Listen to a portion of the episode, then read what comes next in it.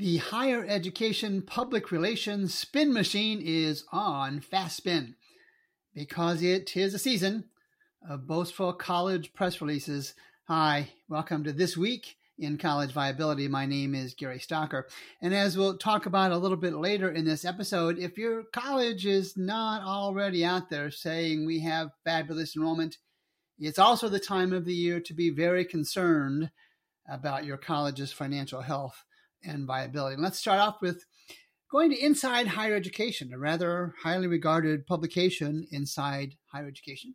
And Mr. Liam Knox on September 7th kind of did a softball story. I, I, guess I'm mistaken that only regional media outlets were doing softball stories on colleges, kind of serving as their mouthpiece presenters. I, I guess, based on what Mr. Knox wrote here, that Inside Higher Education is also getting in on, that action.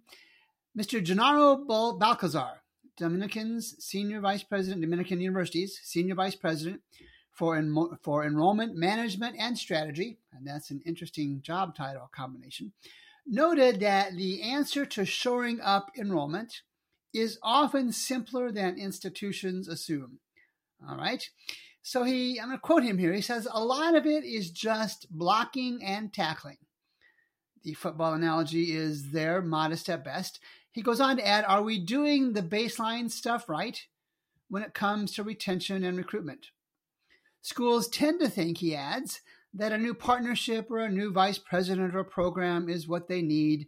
And I've said that many times. And he, and he finishes up with, and what I've found is that usually the basics make the biggest impact in the long term. So, what is really doing admissions blocking and tackling. And as we always do here at College Viability, to the data we go for Dominican University in Illinois from the period 2014 to 2021 in the 2023 College Viability app, Dominican University enrollment is down 8%, a little over 220 students out of a total enrollment of about 2,500. The four year graduation rate over that same eight years is at 45%. The six year graduation rate is barely a coin toss at 52%. Folks, I, I, I got to think that part of the blocking and tackling in colleges is graduating students. And Dominican isn't the only one not graduating students, but they really need to think through their phrases if they're talking about blocking and tackling and they aren't graduating folks. The data continues. Their endowment is at a very weak 39 million. Their admission yield, and you've heard me call that the popularity indicator, is down six points over the last reported years. And their unfunded institutional grants are down 9 million. And all that means is they have to give away the store or give away more of the store to get students to enroll. And as I have shared before, nothing wrong with that for the students. It's probably no way to be able to long term run a financially healthy college. And the same story in Inside Higher Education on Mr. Knox talks about um, Bethany College. And this is the Bethany College in West Virginia. I think there's another one in Ohio. And again, to the data we go, their enrollment is down 26% on a much smaller base of 555 students in 2021, down 995 students. I went to College Navigator, which is a federal source that does have one year more data than IPEDS has. And it shows that their 2022 data was 623. But here's how Bethany College, and I don't have the name of the person who said this in front of me, here's their spin. In quote, up, we are up 60% from 2021 to 2023. Hmm, I, I think back and wasn't 2021 a pandemic induced low enrollment point for colleges? If we look at the data from 2014, it's down at Bethany College in West Virginia, about 120 students. And for those who missed their statistics class when they talk about sample size, they probably said something to the effect that two years, like the folks at Bethany College in West Virginia are talking about, does not a trend make we use eight years on our college viability app and we regularly make the make the point that if your enrollment hasn't gone up in eight years or if it has gone up in eight years that's a trend if your graduation rate has been flat at something below 50% over four years for the last eight years. That's a trend. Two years is just spinning. And that's not what we're looking at. So, really, the disease here, I guess if there is such a thing, is, is selective data presentations. So, Bethany College in West Virginia spinning things. I can understand colleges spinning. We all spin to some form or fashion. But what I'm really concerned about here is that inside higher education didn't really do their homework and just just kind of regurgitated the numbers from Bethany College in West Virginia. I might suggest to Mr. Knox of Inside Higher Education that a little critical thinking might be in order for future stories. And the next one that hit my radar, this was just last evening, Sunday evening, and this might be my favorite for the week, although sometimes it's tough to pick them. I'm going to read you the headline Limestone University names acting new president following the resignation of the interim president. And Limestone University, for those of you not in South Carolina, it's in South Carolina. And I'll include the link to all of these stories in the show notes. Here's the note from the Board of Trustees at Limestone College in South Carolina. In a message to the campus community, Vice President for Finance and Administration Jeremy Walker, excuse me, Jeremy Whitaker, was announced as the acting president until the Board of Trustees names a replacement interim president and ultimately a full time president. Somebody find my Advil. I'm getting a headache trying to find out what the good folks at Limestone University in South Carolina are trying to do. Mr. Whitaker, Mr. Jeremy Whitaker, I wish you the very best. You'll need it. To the data we go. 2014 to 2021, the National Center for Education Statistics enrollment, Mr. Whitaker, is down about a thousand students, almost 40%. Your four year undergraduate graduation rate, Mr. Whitaker, is up to 27%. In 2014, it was 13%. I don't know if that's progress or not. The admissions yield, the popularity indicator, as I call it, is down 11 points from 29 to 18. The percent accepted is really really tells you the story. It's up 35 points from 37, excuse me, from 32 to 87 points, and that's not right, but it's up 35 points. And I'm, I'm guessing that the new motto that maybe Limestone University is seeking to find is breathe oxygen, will admit you. Their percent accepted is up 35 points. Their endowment is a low 26 million. Tuition and fees are down 10 million.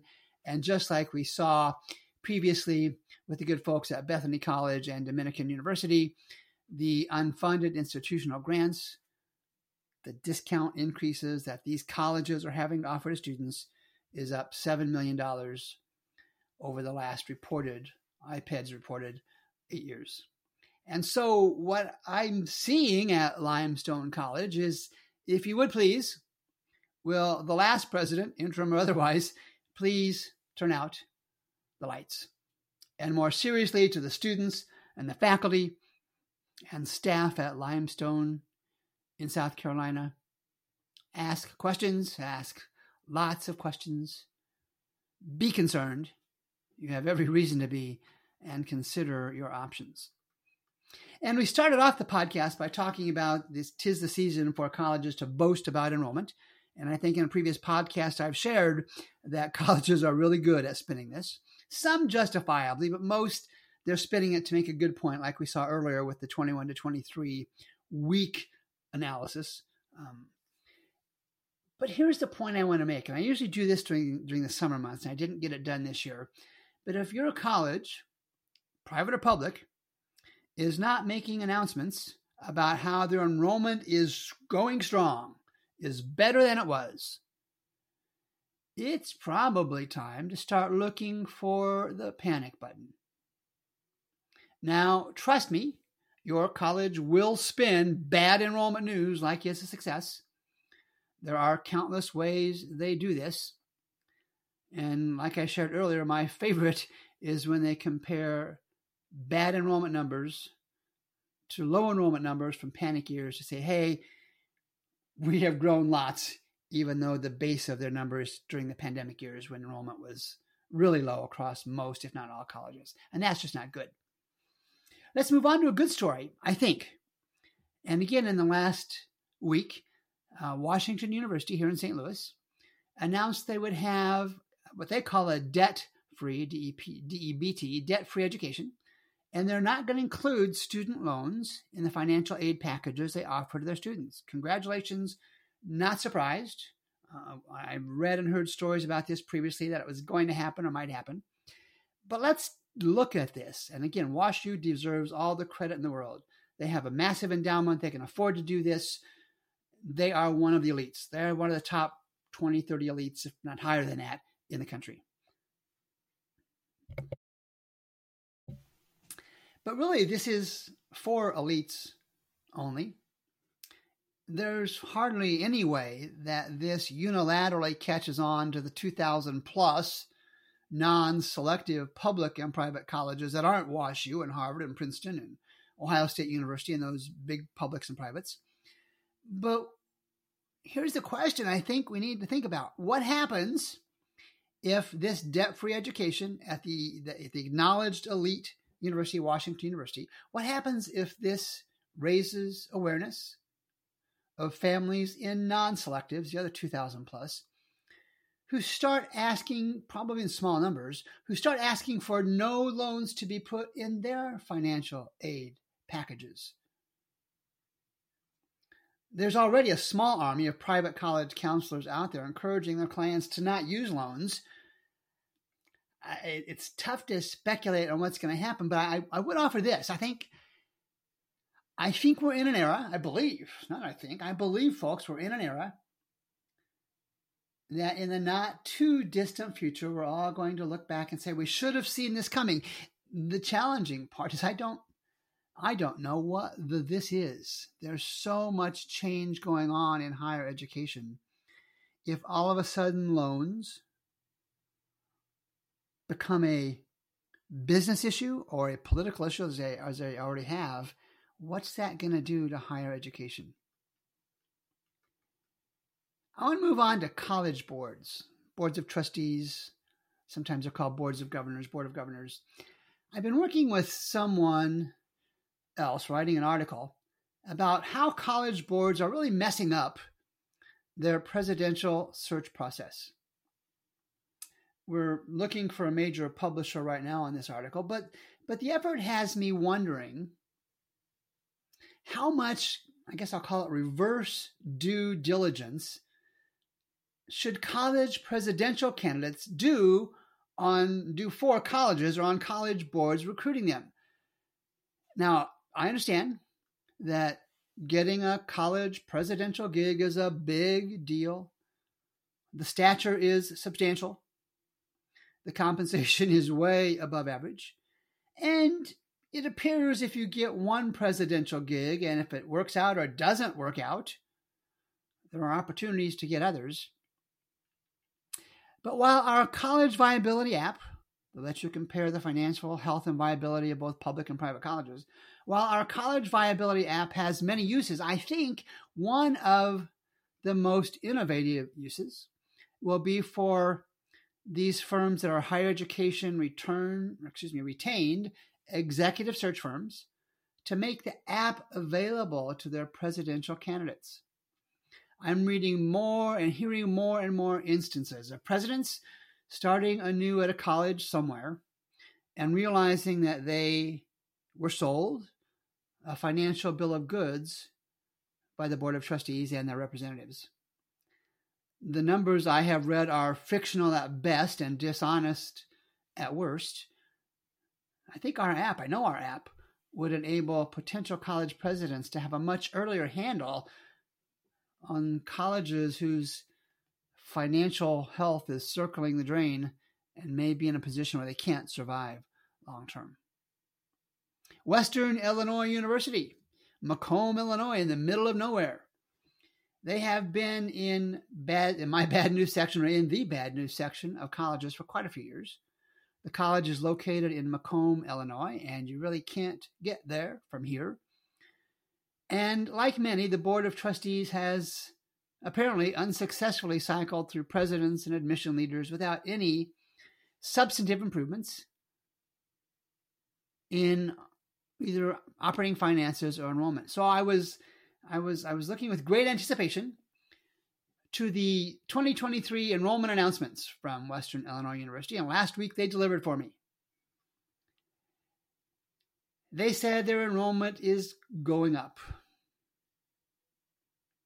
It was so heavily qualified that I'm not sure I'm even going to make the effort to explain it to you. I will, however, always go back to the data, and I went to the 2022 audited financial statement for Western Illinois, a public college in Western Illinois, and their operating loss was $160 million. Now, let me be upfront here. Uh, effectively, every public college in business has a net operating loss.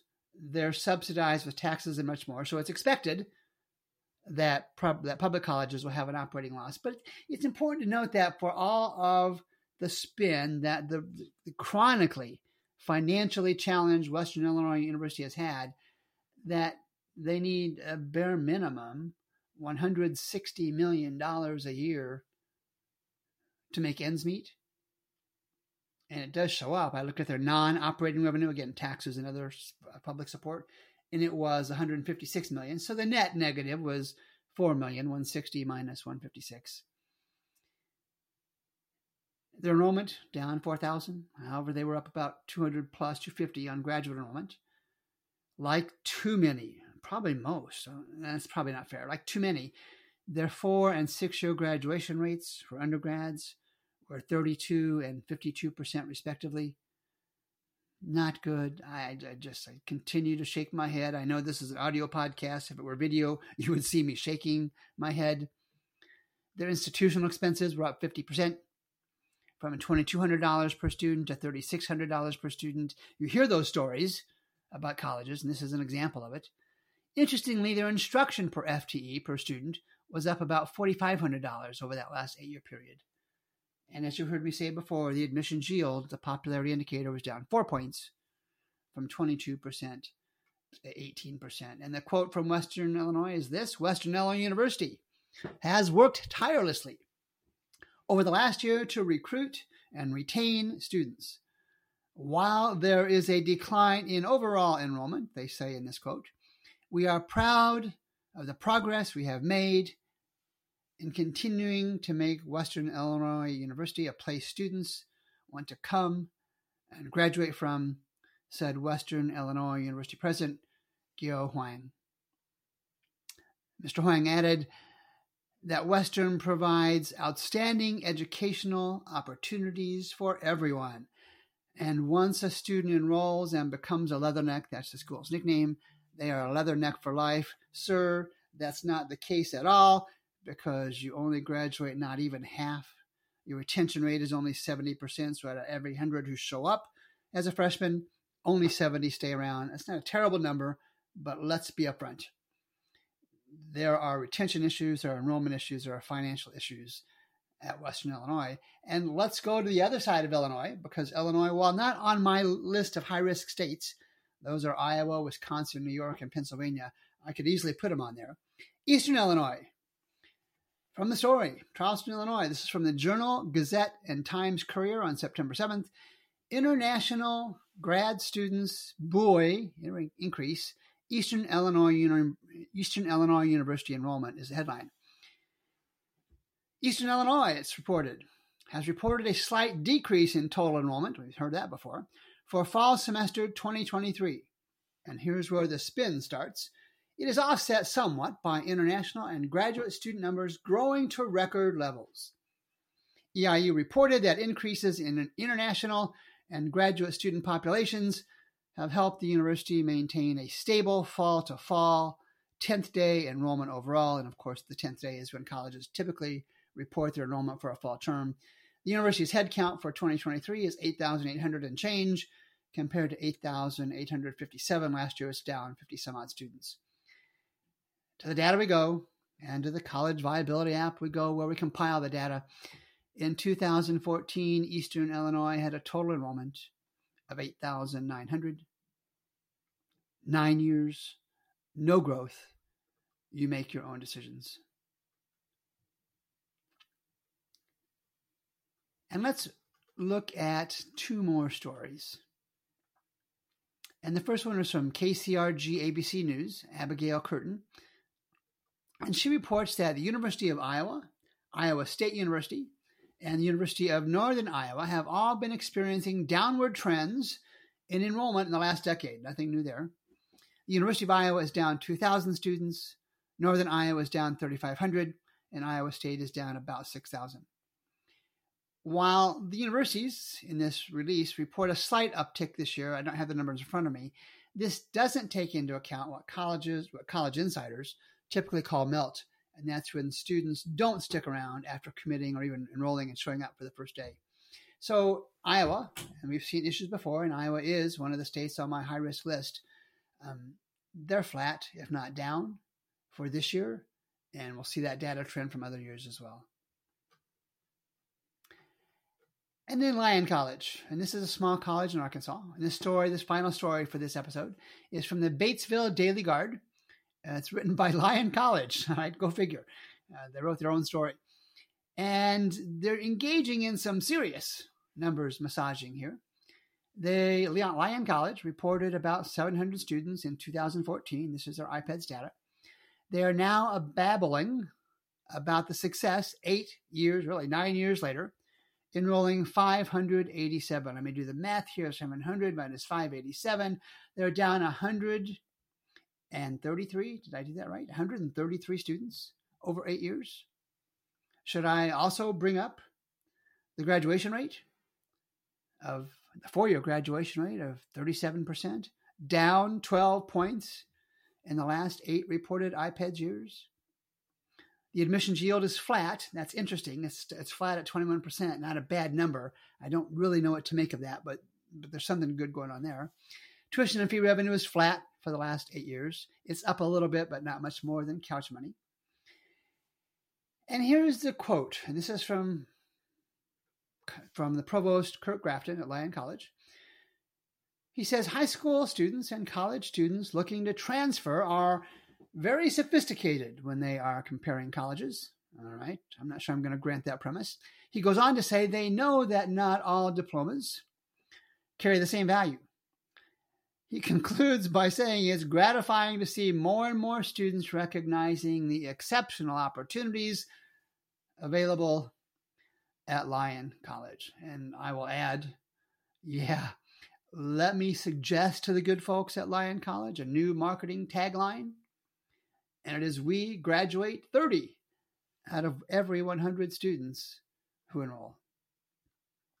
And so, to conclude through all of the silly season of admissions annou- announcements, let me let's remember to ask who's who is the fiduciary? Who's looking out for the best interests of students and their parents, faculty, and the community. Despite what college leaders say, it's definitely not college leaders and their boards of trustees. You see that in the regular broadcasts we have for our episodes of This Week in College Viabilities. So, for students and parents, here at College Viability, we'll give you the perspective you need to make the most informed decision about colleges you are considering there are some good opportunities, but there are way, way, way too many bad, financially challenged, probably not viable colleges out there. And for faculty and staff and other stakeholders, come to College Viability to get the guidance and the data that you need to engage your leadership in transparent conversations about where your college is, where it has been, and where it's headed. This has been Gary Stocker. I am Gary Stocker. This has been This Week in College Viability for September 11th, 2023.